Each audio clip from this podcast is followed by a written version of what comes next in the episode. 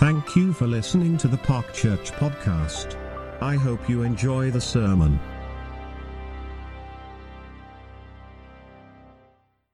Well, we gather this morning not just on the Sunday um, of for Epiphany, but also on the first Sunday of the year, of a new year.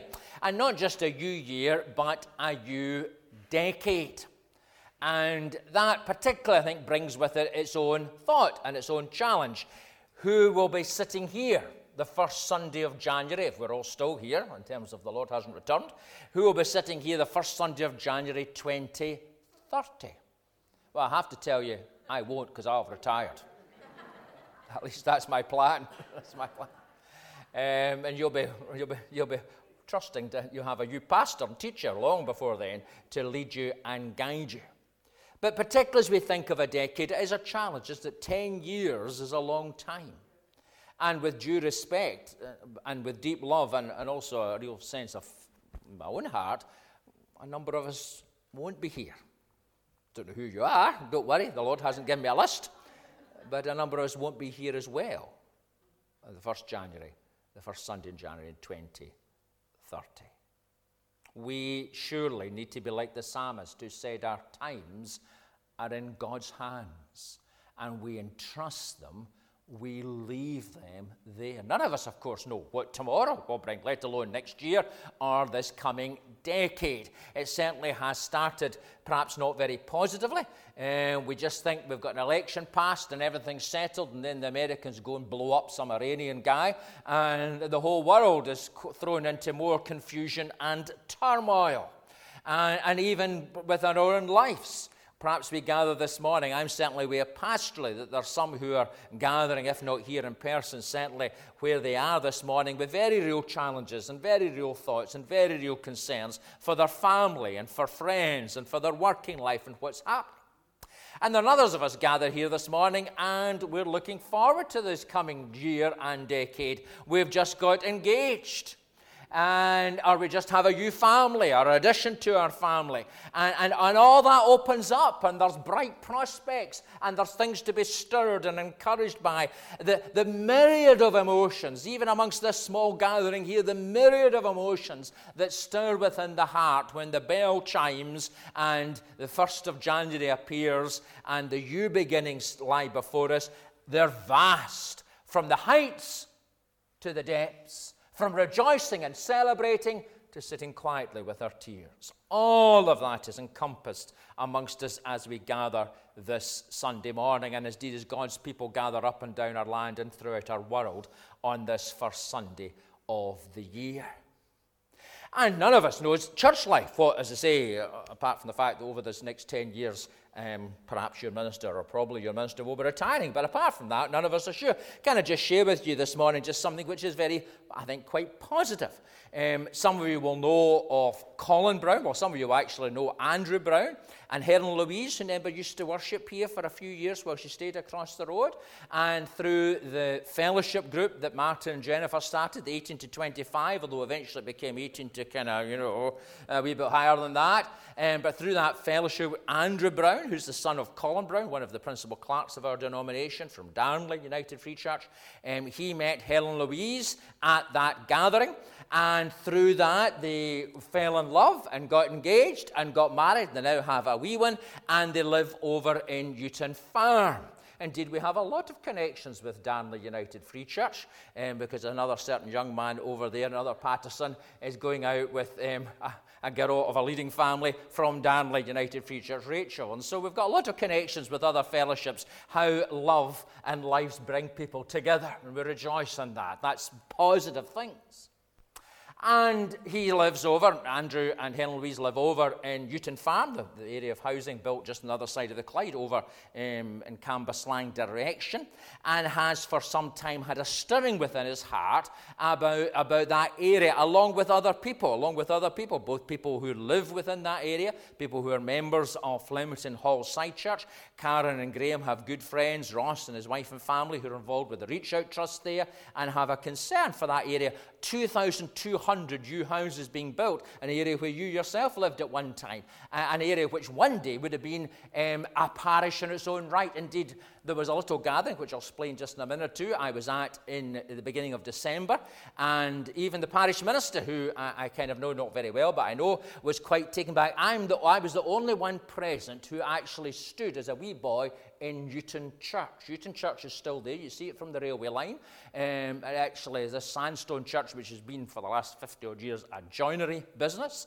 But through my parents' connection, as a wee boy, I remember standing inside Newton Church when it was closed to be back in the 1960s. That time it was a pretty devastated and bleak part of that area. A whole new opportunity for there. And so we gathered for prayer in December, and I just have to tell you 150 people gathered for a carol service in the community centre just before Christmas.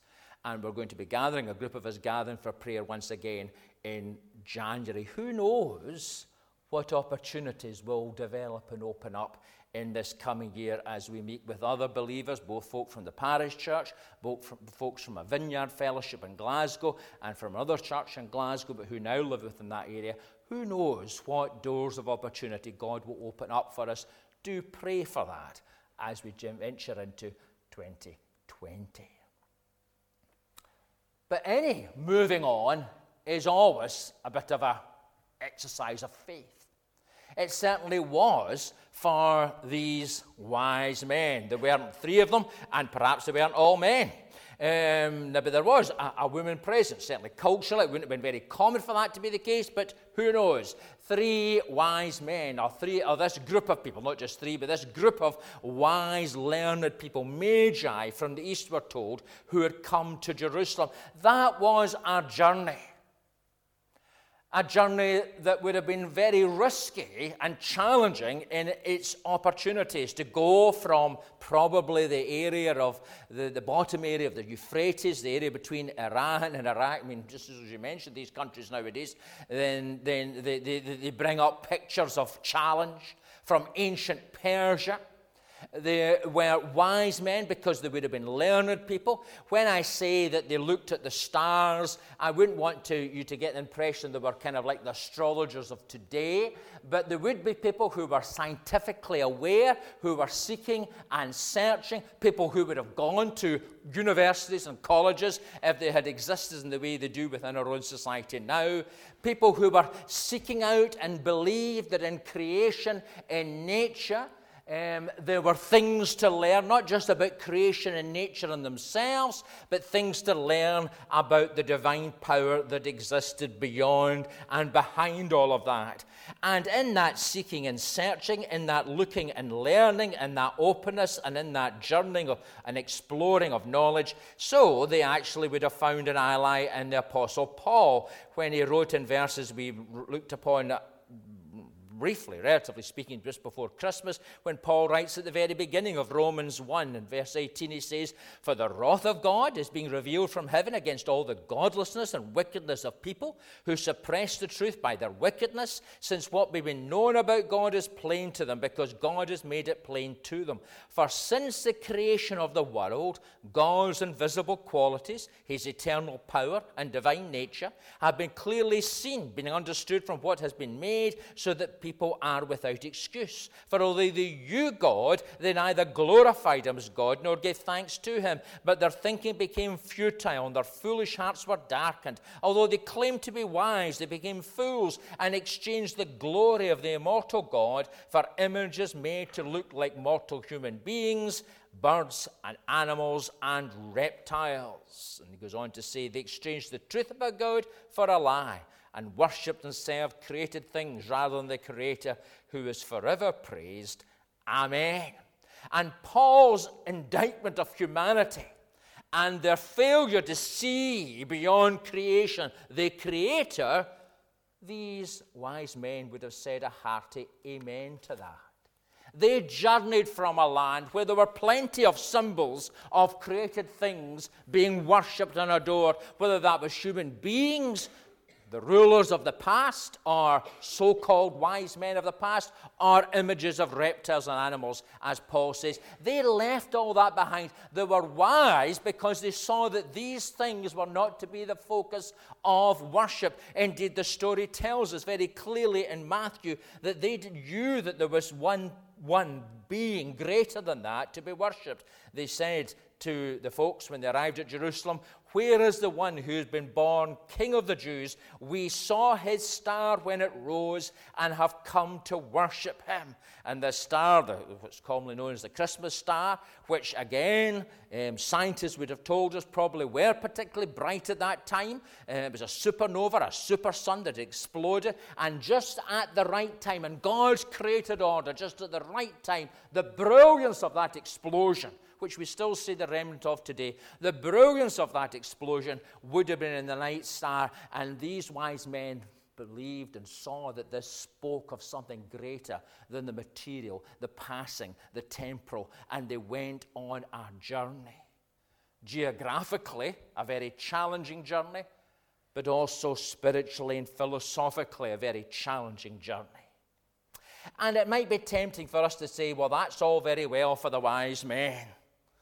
But that doesn't really happen today. And yet we've heard this morning, we hadn't already, I, hadn't, I, didn't check the script with Robert before he shared with us, but as he shared with us this morning, two young people who are going to be professing their faith in a few weeks' time in February, who came to university, not believers, perhaps with some religious background, I, I don't know, but certainly not personal believers. And yet God has taken them on a journey Two young people who, if they got into Oriel College, have to be reasonably bright and able, we presume, and, and able to engage with the, the, the, all that the science and the arts provide. And they came and they've been seeking and they've been searching and they've gone on a journey, a journey which many of their friends and colleagues will not have joined them with and may well have cast aspersions about and thought, why are you getting into that? And why do you believe in this? And oh, why are you not doing that? And yet God has led these two young people on a journey. And there are folk amongst us this morning who likewise can look back over the last year or two and know that God has led them on a journey. Maybe been a journey that began with falling in love or being attracted to somebody. It may be a journey that began through a great time of loss and trial and tribulation. In one sense, that's not the point. God, by His Spirit, has started you on a journey out of your comfort zone, out of what the, your peers and those round about you might think is acceptable out of the things that other people basically worship, they give their lives over to and honor above everything else. But God, by His Spirit, has started you on a journey. Maybe not geographically very far, but certainly spiritually and philosophically far. And interesting what Robert said about how 20 years ago people would have said they were atheists, perhaps more. Now they were saying they're agnostic. I was certainly stirred by the fact that such a large number of people turned up for a carol service. Families and others. They're not, certainly not all believers over in Newton Farm. And what I hear and what I read and what Robert has already shared with us this morning, as I said, that wasn't prepared or planned we must resist the temptation to think, well, it's all just down here, downhill. And that the Lord doesn't return in 10 years' time, well, most of us will, will be here because we'll passed on to higher things. And there'll be nobody left. It was Jesus who said he would build his church. It's the work of the Holy Spirit that stirs in our hearts and takes from Jesus and make him, makes him known to us, who leads us into all the truth, who convicts and convinces and converts. And God is still adding to that number those who are being saved. A new year doesn't catch God out.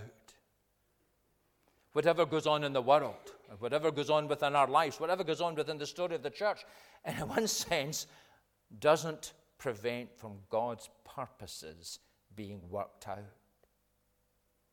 And here, in the story of the wise men, the magi from the east, and in the story, the countless stories in our world, but also within our own society today, God is still drawing men and women on that journey to Jesus. And we need to discern that where God is at work. As a fellowship, as individuals.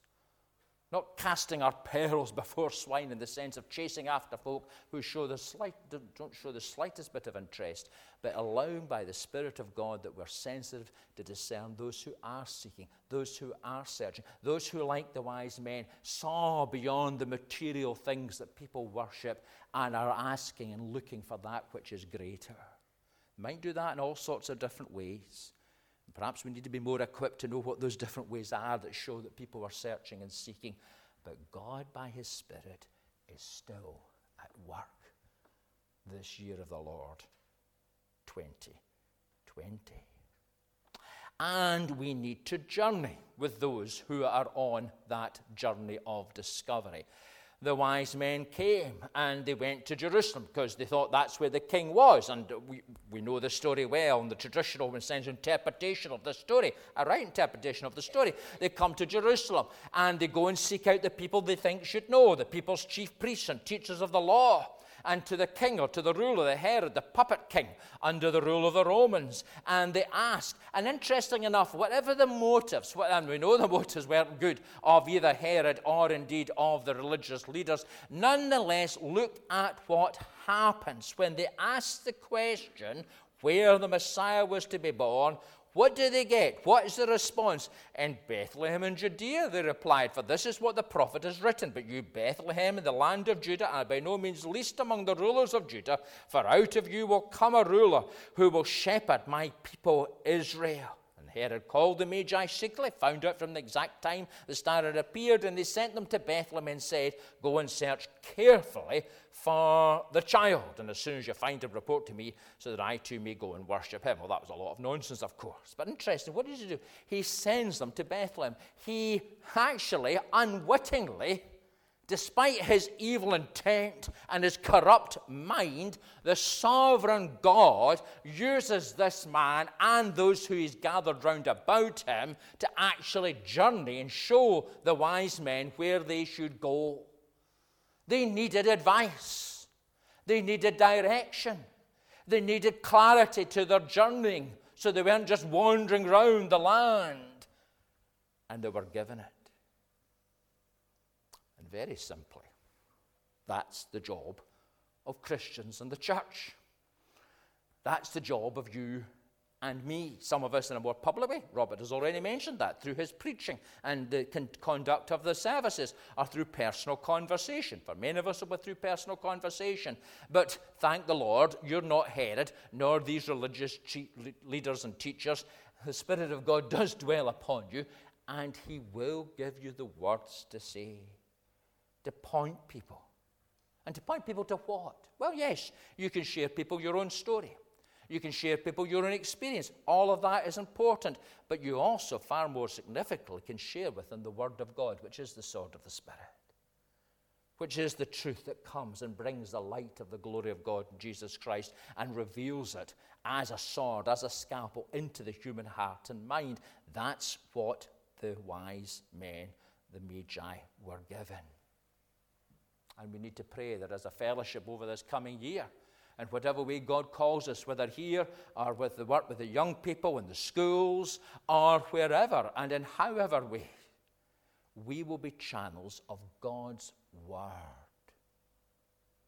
to enable those who are seeking and searching to know why they're seeking and searching and to know where their journey will end, not in Bethlehem but meeting with the Lord of glory. And lastly, as they journeyed on, look what happens. They go ahead, and the star leads them again, reminding us powerfully of the work of the Holy Spirit who guides and who leads and who draws us to the Lord. And when they saw the star, they were overjoyed. And coming to the house, they saw the child with his mother Mary, and they bowed down and worshipped him. And then we're told they opened their treasures and presented with gifts of gold, frankincense, and myrrh. And again, very helpfully, Karen's reminded us already of the significance of what they were giving. They probably didn't fully realize that themselves. Let's be honest. They probably didn't realize fully what was happening there. They were just beginning a journey which we're told meant that they returned to their own land, but by another route. Geographically, they were going to go home a different way. They were, they, were, they were leaving Bethlehem and going in a different road, but symbolically, they were also going in a different road. They bow down and worship. Now, that's so vital. That's the key to somebody actually showing that they've come to faith. Rightly today in the church, and I'm not criticizing at all in, in, in its essence, rightly, we seek to minister. You know, Jesus is the great healer. Jesus is wisdom incarnate. Jesus is the one who draws alongside to comfort the soul. Jesus is the one who can deal with the guilt and with the, the sinful mess that we make of our lives and in our relationships. And all of these things are completely true, but ultimately, ultimately, the point of the gospel is to bring us to a point where we bow down and worship God. Remember the lepers, the ten lepers that were healed by Jesus? But only one returned and bowed down and worshipped God. And that is the testimony to a life genuinely changed by the grace of God. Yes, the forgiveness of our sins is fundamental to that. Yes, knowing God's mercy and grace coming into our lives, being that peace that breaks down the walls of hostility, perhaps practically in human relationships and everything else. Yes, giving us new wisdom and clarity so we return, we journey in a different road, not the road we've been on before, but a different road with different values and different understanding. All of that is completely true but it begins and ends with us worshiping God. And so to see someone who wouldn't have known a Christian hymn from a song in the pub of the 17th or 18th century, the difference. Alien culture in many ways, as alien it was to the wise men coming from the east, and yet to find within their hearts the desire to sing the songs of Zion, even if you have the, you're tone deaf or whatever else. That stirring within the heart to worship God as Creator and to acknowledge Him as Lord of our life. That is the sign, the saving sign of a soul that has found, or rather been found, by God. And over the years, people pass through this church as they pass through any church. And like the lepers, they receive a blessing in this way or that way. But then they journey on, not to another church, but just journey on. Well, so be it. But for these wise men, their journey was radically different. We're actually not told anything more about what happens to these men.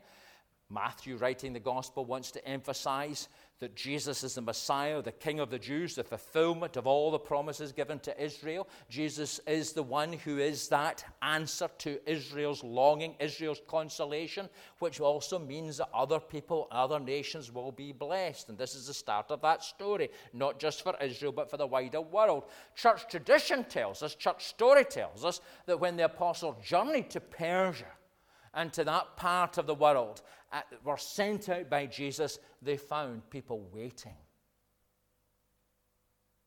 The same people that had found the remnants of God's word left in Babylon by the Jewish people when they were in exile, and had read the prophecies of Isaiah and of how the star of righteousness would arise and had gone on that journey to discover what that meant, so their spiritual descendants were there to hear the gospel of Jesus Christ preached and proclaimed. The ancient churches of Iraq and of Iran today, and how we need to pray for them, persecuted and bleeding and broken. And the Magi were the missionaries of that gospel to their people. Lives transformed, journey's destination discovered, a new song and a new mission in their heart. As we go into the 2020s, that's still the same calling of the church to be the place where people meet with Jesus. To be those who guide and lead, who listen and help others on their spiritual journey. And a place where, in our values, in our life together, in our understanding of who we are, in our understanding of the world, we're radically different from the Herods and the religious leaders of the age, both now and of then. Lives that are discipled by Jesus, who calls us to go in another route, not the broad road of popular acclaim that leads to destruction, but the narrow road of being faithful to Jesus that leads to life eternal. Whatever else is the case, if we are spared a decade, that calling, that kingdom work, gospel will still be being proclaimed in the first Sunday of January 2030. As with gladness, men of old did the guiding star behold. Let's stand and sing this as our offerings.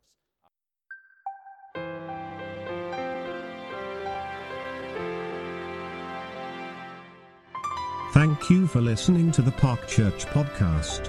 I hope you enjoy the sermon.